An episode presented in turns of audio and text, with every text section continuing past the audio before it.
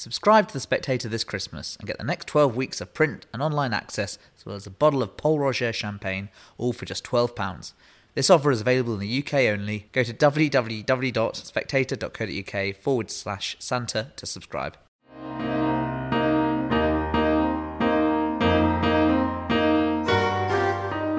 Hello and welcome to Spectator Out Loud. Each week, we ask a few of our writers to read their piece from the magazine aloud. On today's episode, Owen Matthews looks at Russia's exiled media. Christopher Howes says Handel's Messiah is as much a Christmas tradition as a pantomime. And Olivia Potts gives her recipe for boiled fruitcake. First up is Owen Matthews. Before Vladimir Putin's invasion of Ukraine, there was a narrow but clearly defined space for Russia's opposition media. The fearlessly anti Kremlin Novaya Gazeta, whose editor in chief Dmitry Muratov was awarded the Nobel Peace Prize last year, was not only tolerated, but funded by a regime friendly oligarch at the behest of the deputy head of Putin's presidential administration, Sergei Kiryenko radio station Echo Moskvy was owned by Gazprom Media, but regularly aired scathing criticisms of the regime. And the independent Dozhd TV, that's TV Rain, their motto, the optimistic channel, continued to broadcast online from increasingly cramped Moscow offices as advertisers and landlords were pressured to pull their support. Even as the Kremlin's lavishly funded and ubiquitous propaganda machine filled the airwaves and internet with nationalistic, anti Western vitriol, Russians interested in alternative viewpoints could still freely access independent reporting from opposition journalists in Moscow. After the invasion, however, that space snapped shut. A law was passed in the Duma punishing the speaking of fake news defined as anything not confirmed in Defense Ministry statements, with up to 15 years in prison, instantly criminalizing every opposition journalist in Russia. Novaya Gazeta and Echo Moskvy were shut down, and their staff, along with those of Dozhd and the English language Moscow Times, fled. Some Russian journalists ended up in Tel Aviv, others in Tbilisi, Georgia, and Yerevan in Armenia. The Latvian capital of Riga became the obvious choice for Dozhd TV in exile, as well as the newly founded Novaya Gazeta Europe. One reason was that Meduza, another independent media resource set up by former journalists from the Lenta.ru newswire and funded by the exiled anti Putin oligarch Mikhail Khodorkovsky, was already based there. Its motto, quotes, make the Kremlin sad. End quotes.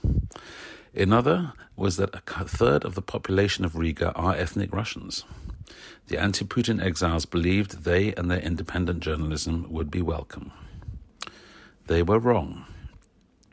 This month, Latvia's media regulator, the National Electronic Mass Media Council, cancelled Dozhd TV's broadcasting license, citing, quote, threats to national security and public order, end quote, and fined them 10,000 euros. Dozhd's crime? In a report on Putin's mobilization drive, the news anchor Alexei Korostelev asked viewers to provide information about the terrible conditions facing called up Russians and said, quotes, We hope we can help many service members, for example, with equipment and basic amenities at the front. End quote. Dozhd also showed a map of Russia that included the annexed Crimean Peninsula. The reaction from the Latvian authorities and from Ukrainian netizens was extreme and immediate.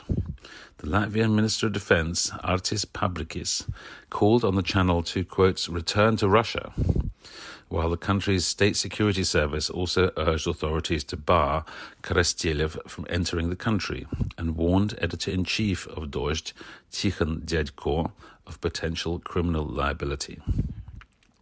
Dozhd apologized and immediately fired, fired Korostelev for misspeaking, but its license was yanked anyway, to the delight of the Kremlin. Quote, it seems to some people that other places are better than home.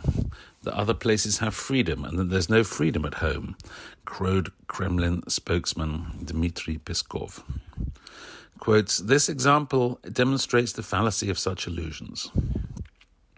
The popular TV host Olga Skabeeva chimed in that the Dozhd ban proved that, quote, the so called freedom of speech in Europe is a lie. In truth, the staff of Dozhd, and indeed of Meduza or of Novaya Gazeta, are passionately anti Putin. Quotes, I have responsibility as a Russian citizen for this war, as a journalist too, and I must do what I can to bring this idea home to a Russian society that is living in a bubble of propaganda, says Mikhail Fishman, the anchor of one of Dozhd's most popular news programs. It is my duty to bring the truth about this war to the Russian public. If 10 or 20 Russians see my reports and as a result tear up their call up papers, then we will have done some good. So, why the torrent of hatred?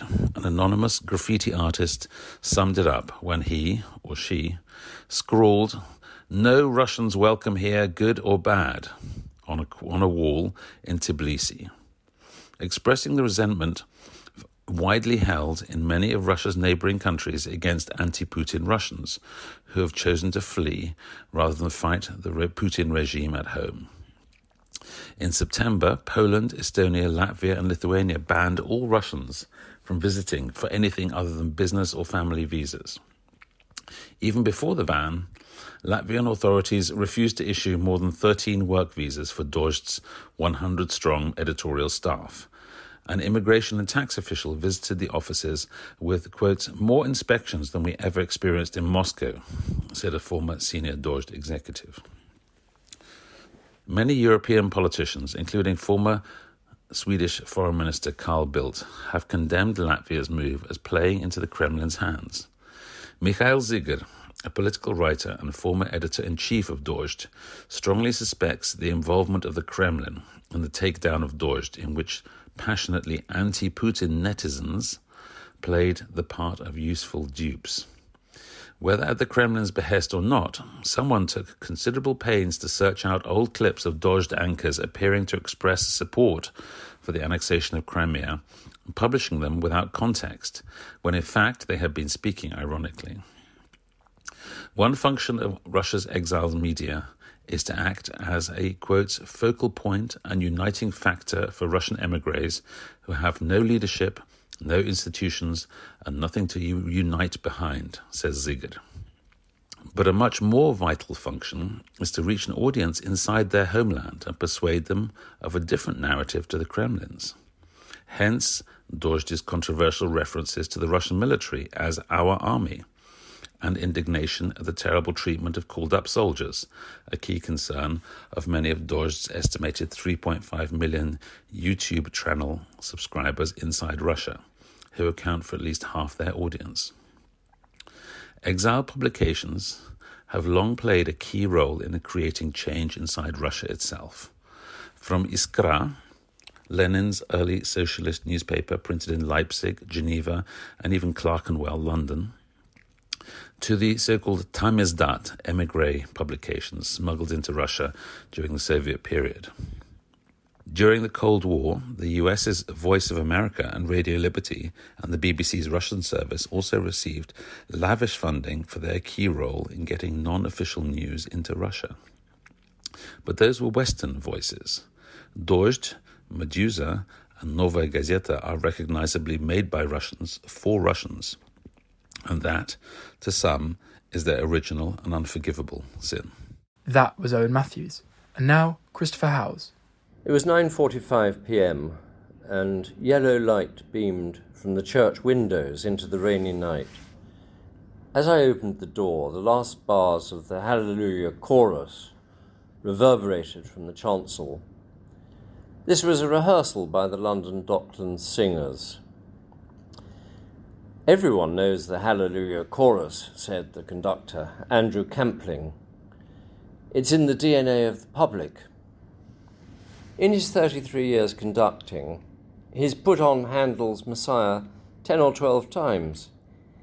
He can't help laughing at the judgment of the librettist of Messiah, Charles Jennens, who in 1743 wrote of Handel in a letter His Messiah has disappointed me, being set in great haste, though he said he would be a year about it and make it the best of his compositions. I shall put no more sacred words into his hands to be thus abused. Handel made a few revisions, and the two men soon worked together again on the oratorio Belshazzar. Messiah has never fallen out of popularity. It's as English a thing to go to hear it at Christmas time as to go to a pantomime. This year, Hereford Choral Society is performing it in the cathedral by candlelight and on the same day, Harrogate Choral Society will sing it in the Royal Hall of the Spa Town. It works with vast choirs, or almost as a chamber work. Andrew Campling started the London Docklands Singers in 1992 with eight or nine members. Now there are 65. It's certainly not a Canary Wharf bankers' hobby choir, Singers from many backgrounds live on the Isle of Dogs or travel from elsewhere in London on the good transport connections. Their ages run from students to pensioners. Campling's father still sings, aged 95. There are no auditions, but new members are expected to be able to read music, turn up regularly, and not put off the others. I've only had to ask one person in all these years to take a break and have singing le- lessons, uh, says Campling.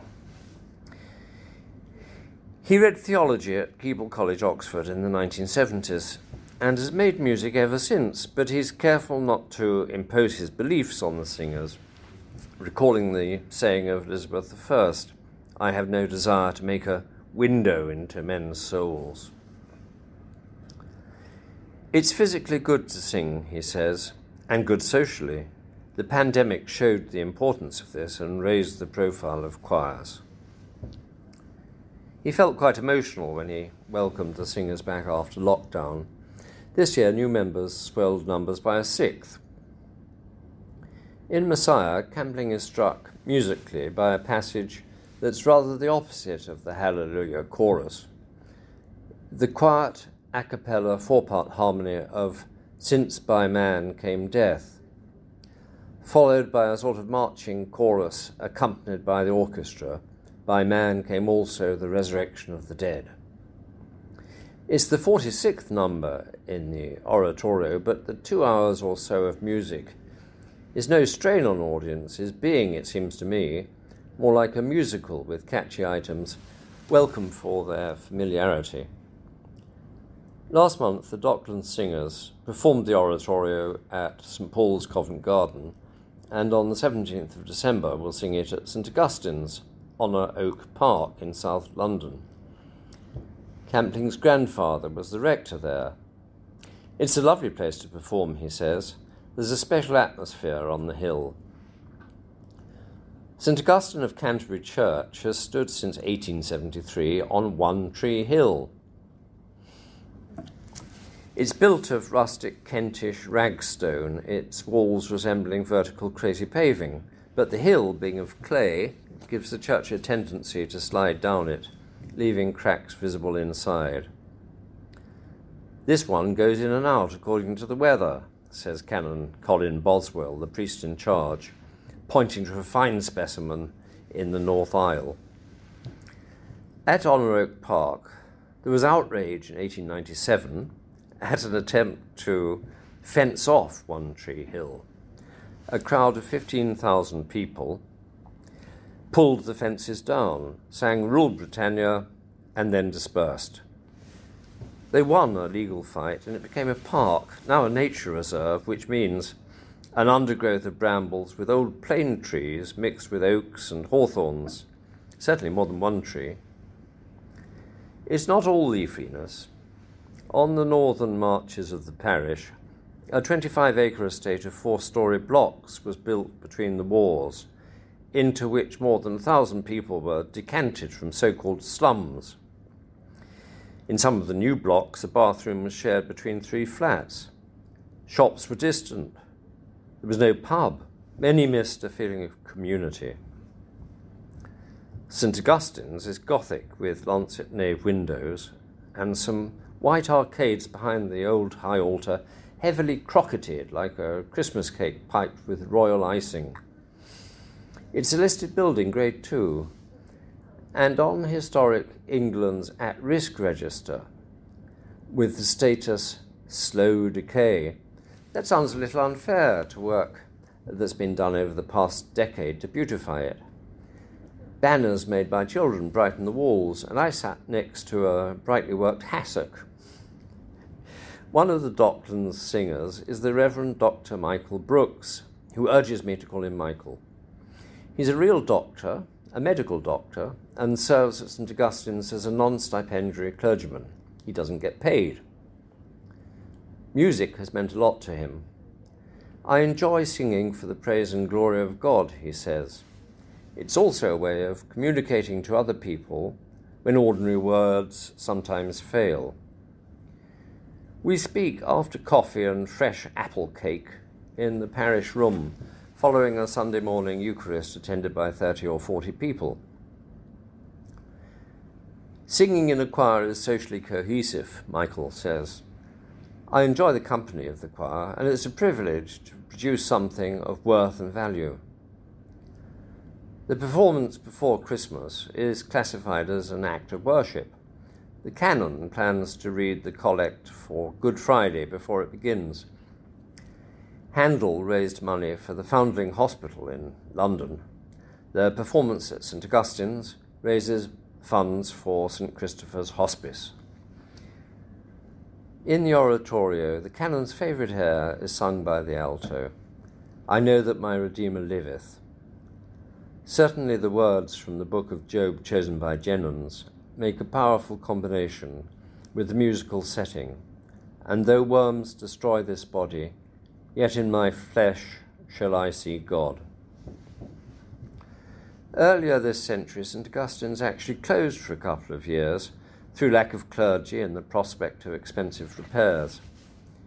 It's impressive to see what three men can do to revivify the worship of a church. Canon Boswell, pale and thin, has been 50 years a priest and does not get paid either, but he is allowed a place to live. Father Mark Hill is also non stipendiary and like the canon, comes from the Anglo Catholic side of things. Michael is from a more evangelical background. We're pretty straight down the wicket, says Canon Boswell, who wants to put no obstacle in the way of people coming to church. At Easter, St. Augustine sees 115 worshippers, perhaps. Messiah brings in 400. That was Christopher Howes. And finally, Olivia Potts. This time last year, I was disgustingly well organised. Awaiting the arrival of my first baby, with a late December due date, I'd ensured everything was squirreled or squared away. I'd bought all my presents by October, wrapped them by December. I'd made my Christmas cakes and bought my Terry's chocolate orange. For the first time in my life, I sent Christmas cards to everyone in my address book. I'd even made and frozen the gravy weeks in advance. It was my way of nesting, the baby could arrive when it liked. I was prepared. It can feel that every homemade edible component of Christmas demands commitment. Puddings, cakes, mincemeat, it should all be made wildly in advance and given time to mature. Well, that level of forward planning has gone out the window. I now have a nearly one year old who is tearing around like a wind up terrapin, and I'm juggling him, work, and general life admin. Even if I'd had the wherewithal to start my Christmas cake months ago, the chances of me remembering to feed it are slim. Luckily, there is another answer. Its name may not commend it to you. It's also sometimes called a simmer and stir cake, but a boiled fruit cake makes up for lost time. It's a simple concept, really. Before baking, the dried fruit is simmered together with quite a bit of fruit juice and booze, dark sugars, treacle, and butter for just 10 minutes, gently bubbling and blooping away by which time the fruit will be plump and glossy, soft and moist. It will, incidentally, smell fantastic, as if you have magicked up the spirit of Christmas in your kitchen. But most importantly, it doesn't need to be made in advance, and doesn't need feeding once baked and cooled. There is no aging needed. You can make it on Christmas Eve and it will still be absolutely perfect, rich and complex, damp and spiced on Christmas Day. I embarked on this kind of cake as a necessary experiment, but I'm now a true evangelist. I'm not sure I'll be going back to the do ahead version. This is a truly last minute cake, but no lesser for that. There are other bonuses to this method. No creaming of butter and sugar is needed, which is always a bit of a chore. And it requires a considerably shorter baking time than a standard fruit cake, which, frankly, given current energy prices, is enough to recommend this cake, even if it weren't an excellent thing in its own right. There's also real wiggle room with the cake, as there should be. If you're making it in the run up to Christmas, you really don't want to have to do a supermarket run to source a particular type of raisin or skin on almonds when you only have blanched. As long as you have roughly the right weight of dried fruit and of nuts, you can substitute in whatever you have or fancy. I use a combination of halved glacé cherries, sultanas, raisins, cranberries, and chopped apricots and dates, but that's just because I had them in my cupboards. Similarly, I simmer my fruit in pineapple juice and dark rum because they're my favourites, and my mother always used pineapple in her fruitcakes. But orange and apple juice work well, and any high proof sweet alcohol will do. Brandy and sherry are classics. You can lose the alcohol, but unlike a fed fruitcake, it will evaporate before baking, leaving the flavour. Knowing that this isn't a cake which is going to have to survive months in a larder, although it will if you need it to, I've gone in a slightly different direction to my usual marzipan and royal icing decoration. I glaze the top of the cake with apricot jam, and then place whole dried fruit, big fat medjool dates, pert glacé cherries and cubes of crystallized ginger, alongside pecans and walnuts, and then paint again with more jam. The fruit and nuts glow like jewels and are significantly more elegant than my usual hastily decorated snow scene. If you are lucky enough to have access to proper candied fruit, then these, piled up proudly on top of the cake, would make it a particularly beautiful centrepiece. And if you'd like to make it yourself, you can find a link for the full recipe in the podcast description. That was Olivia Potts, and that's it for this episode of Spectator Out Loud. Thank you for listening, and do join us again in the new year.